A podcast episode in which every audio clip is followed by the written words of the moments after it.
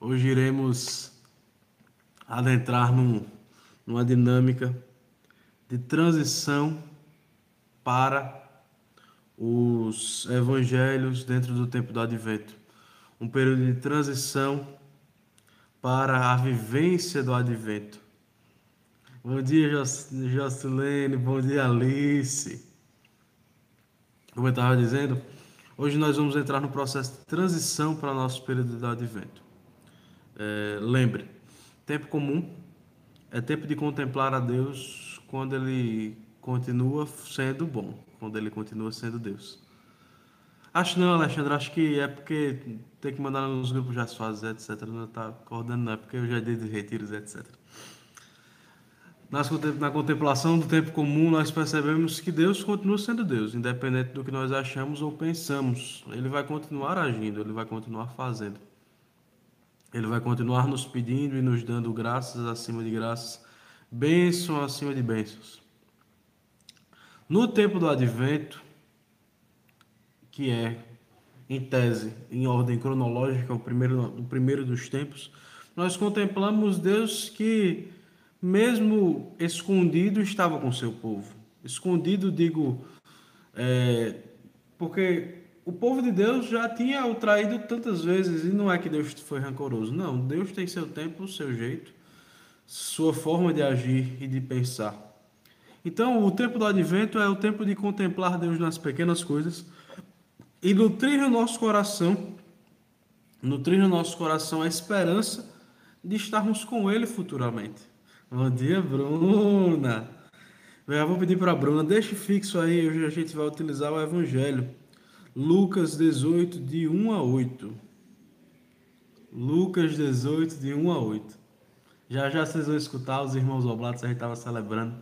Celebração bonita, celebração de Deus, onde a gente pôde vivenciar momentos de muita unção do Espírito de manhãzinha cedo. Então, Lucas 18, de 1 a 8. Então, no dia nessa transição do advento, nós estamos no sábado, nas prévias desse domingo, nas prévias do 13º domingo do tempo comum, mas já beirando e esperando a vinda desse advento. Então, nas próximas semanas, vocês vão ver muitos aspectos específicos que já nos colocam sentindo esse cheiro do advento. Então, eu vou para o texto para que a gente possa rezar em si. Lucas 18, de 1 a 8.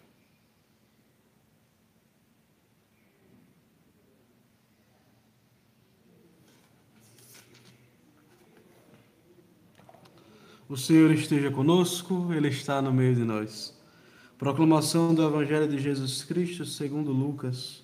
Glória a vós, Senhor.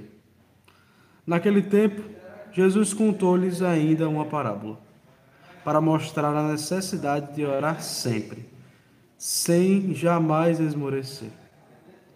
Havia numa cidade um juiz que não temia a Deus e não tinha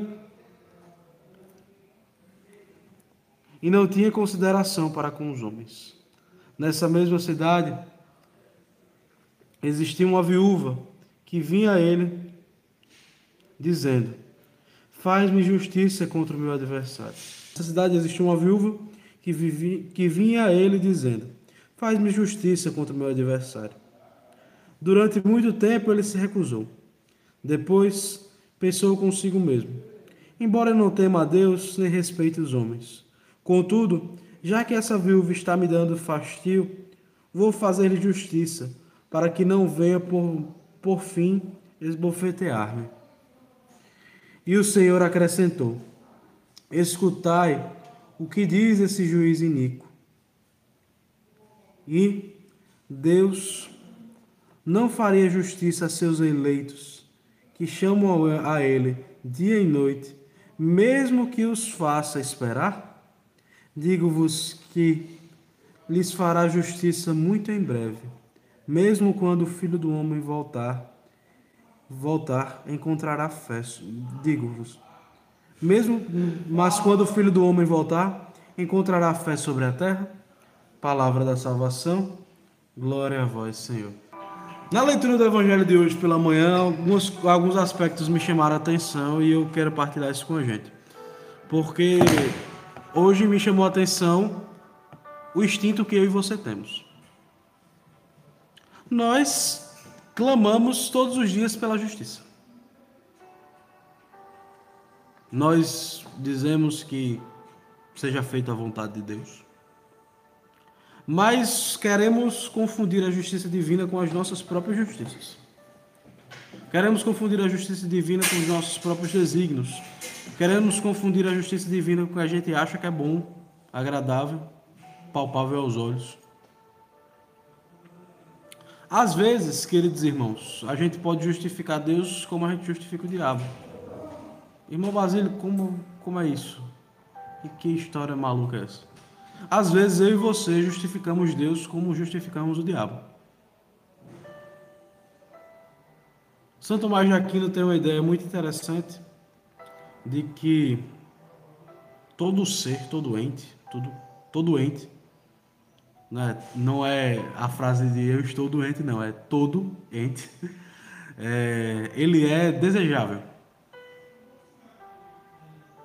O homem é desejável, os animais são desejáveis, e acredite se quiser, até o demônio é desejável. Oxente, irmão Basílio, mas tem gente que adora o demônio, tem gente que quer o demônio. Mas como assim essa justificação de Deus, como justifica o demônio? Às vezes eu e você desejamos Deus, às vezes eu e você queremos Deus, mas queremos que Ele faça a justiça que nós pensamos e não a justiça que Ele esperou para nós. Queremos que a gente faça a justiça que nós queremos e não a justiça que Ele quer fazer de nós. Deus não é justiceiro. Liga da Justiça é só desenho, gente. Liga da Justiça é só desenho. Às vezes eu quero que Deus se levante contra o meu irmão e o destrua. Isso não é justiça divina. Escutei uma história esses dias de que a pessoa muito injustiçada no trabalho olhava para a pessoa que estava como seu chefe, seu patrão, como uma pessoa demoníaca. Não. Na parcela de culpa todos nós temos. E as pessoas com quem nós queremos que Deus faça justiça também são filhos de Deus, e Ele também fará justiça para eles. A grande diferença entre a justiça divina e a justiça humana é saber que Deus é justo na medida de levar os dois para o céu. É saber que Deus será justo para conosco na medida em que Ele nos levará aos céus e levará também os nossos aos céus.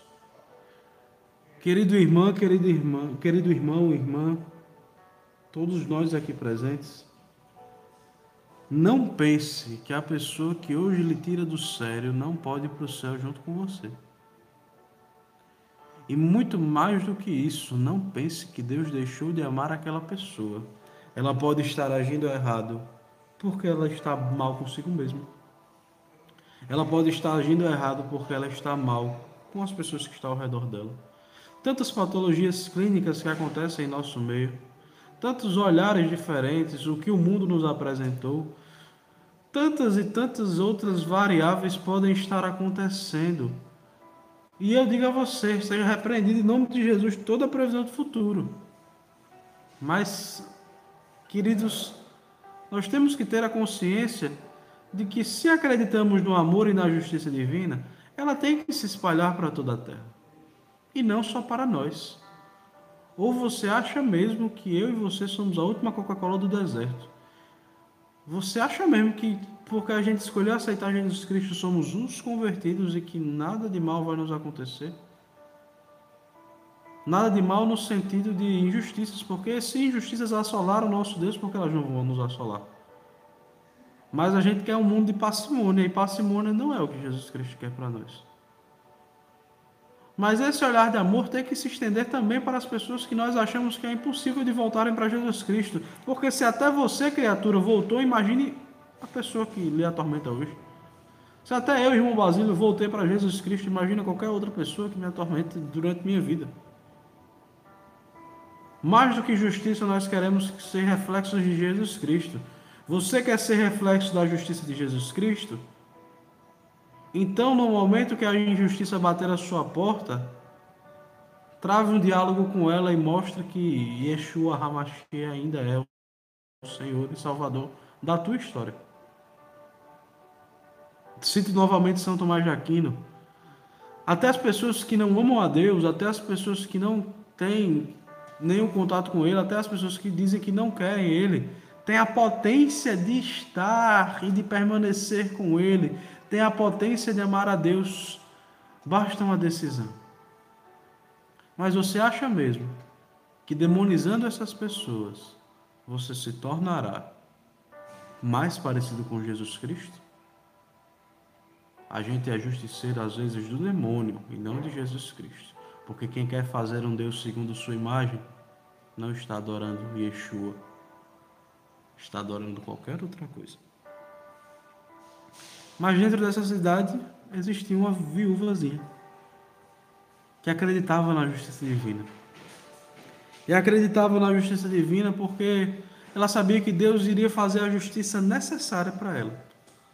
Em momento algum, ela disse, faça justiça para mim, ela, a palavra dela, né? Faça justiça para mim contra os meus adversários. Mas ela, em momento nenhum, disse ao Senhor, fazer justiça para mim de detonar meus adversários, fazer justiça para mim e fazer com que meu chefe suma, fazer justiça para mim e fazer com que meu marido suma, fazer justiça para mim e fazer com que aquele parente chato suma. Não.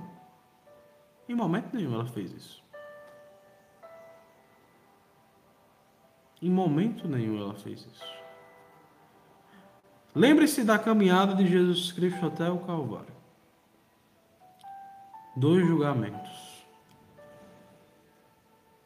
2 julgamentos. 2 momentos onde o Senhor foi colocado a juízo dos homens. 2 momentos que o juízo dos homens falhou. Em nenhum dos 2 momentos, Jesus mandou que caísse o céu em cima deles. Jesus não mandou que Deus cortasse com um raio. Não. Fazer justiça é fazer e deixar que Deus seja justo em todo momento da nossa história. E a justiça de Deus é diferente da justiça dos homens. Nós queremos, e é necessário, a vivência da nossa Constituição, por exemplo. Mas passa a Constituição pelos 10 mandamentos. Toda a justiça que o homem comum hoje conhece passou por esses 10 mandamentos. Mas eu e você esquecemos do 1º mandamento. Amar a Deus sobre todas as coisas. Como esquecemos disso? Quando queremos ser os nossos advogados. Ai meu Deus, eu vou fazer do meu jeito, da minha forma. Vai, criatura, vai dar certo. Vai, tenta. Uma viúva dentro da sociedade judaica era uma pessoa que já tinha sido jogada de lado. O marido tinha morrido, ela não ia casar com nenhuma pessoa. Muito provavelmente já era uma senhora. É na hora que os fracos estão no estado de fraqueza que Jesus começa a operar milagres. Todo mundo aqui tem a experiência de um amigo que quer ser mais do que é. Todo mundo. Ou você é assim, ou eu sou assim, todos nós somos assim. Nós queremos ser mais do que nós somos. A gente se acha, quer mostrar uma vida de enfeite e etc. Mas Deus só vai ser justo conosco quando nós formos justos e admitirmos que somos fracos. Deus só será forte com os fracos e não com quem acha que é forte. Porque Ele veio para os fracos e não para os fortes. Se ele tivesse vindo para os fortes, ele tinha se apegado ao Sinédrio e tinha ficado com eles. Por que Deus escolhe Paulo? Porque Paulo iria reconhecer sua fraqueza. porque Deus come e ceia em banquetes de grandes pessoas dentro da sociedade judaica, porque elas tiveram um processo de conversão e se admitiram fracos. Deus quer cear na sua casa na manhã de hoje. Deus quer cear na sua família na manhã de hoje. Deus quer cear no seu impossível na manhã de hoje. Mas você quer continuar achando que você é forte? Tenta. Às vezes estamos em impossíveis que nos parecem realmente impossíveis, mas esquecemos de que para Deus nada é impossível. Ele vai continuar lá, no lugarzinho dele, enquanto eu e você não admitimos, é impossível, mas Deus pode fazer. Deixe que Deus abra o leque de possibilidades da sua história e coloque você no lugar certo. Às vezes não, todas as vezes. Perceba, teve um soterramento. Para salvar as pessoas é preciso cavar. As pessoas que estão, para serem salvas, estão em estado de desespero. Quanto mais desesperadas ficam, menos oxigênio tem ao seu redor. Amados irmãos,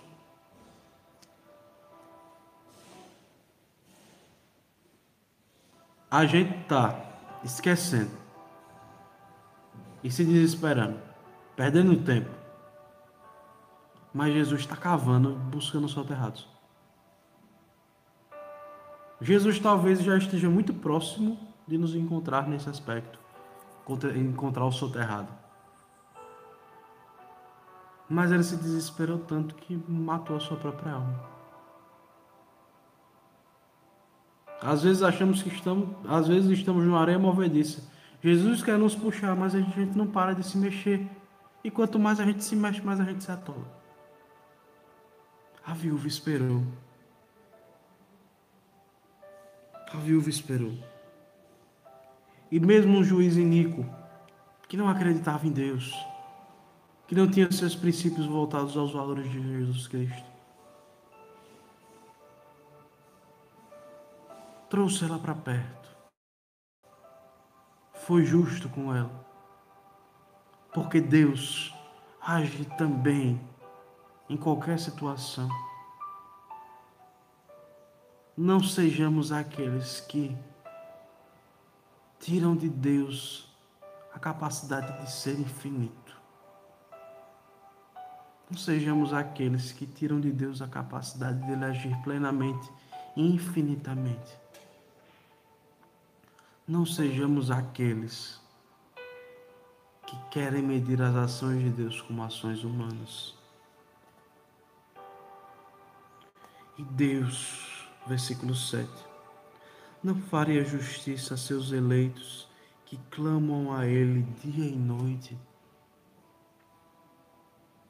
mesmo que os faça esperar?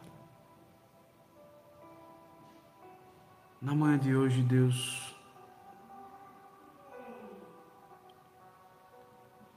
nos coloca diante do nosso clamor. Mas será que a espera que nós estamos tendo está sendo bem vivenciada no Senhor?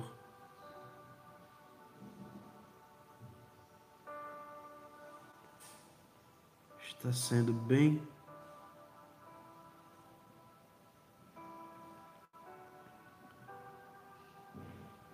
vivida em Jesus Cristo?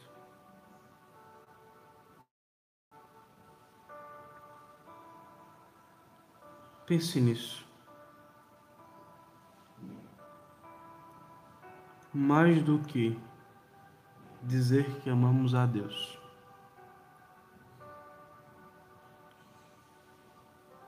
nós temos que deixar que Ele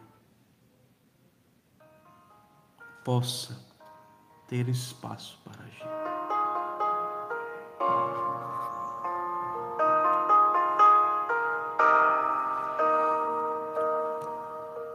Preste atenção no que você canta.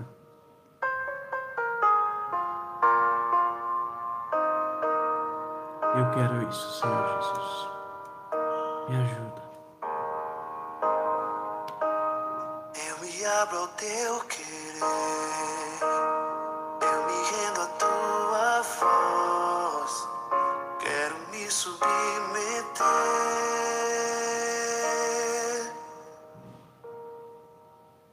Quero conhecer teus planos.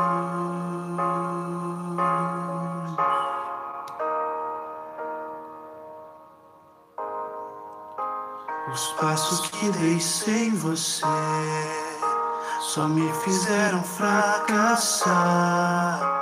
O tanto que eu já chorei.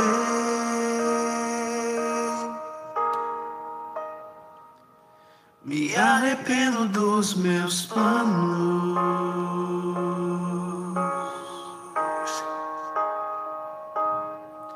Sem ti, nada posso fazer, onde eu posso ir, se o céu que eu procuro só virá por tua voz.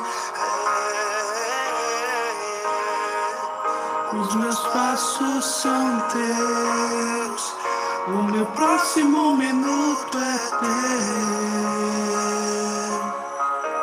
Se não for assim, não me deixe, dou minha mão para ti, fecho os olhos e confio em ti. Leva-me, Senhor.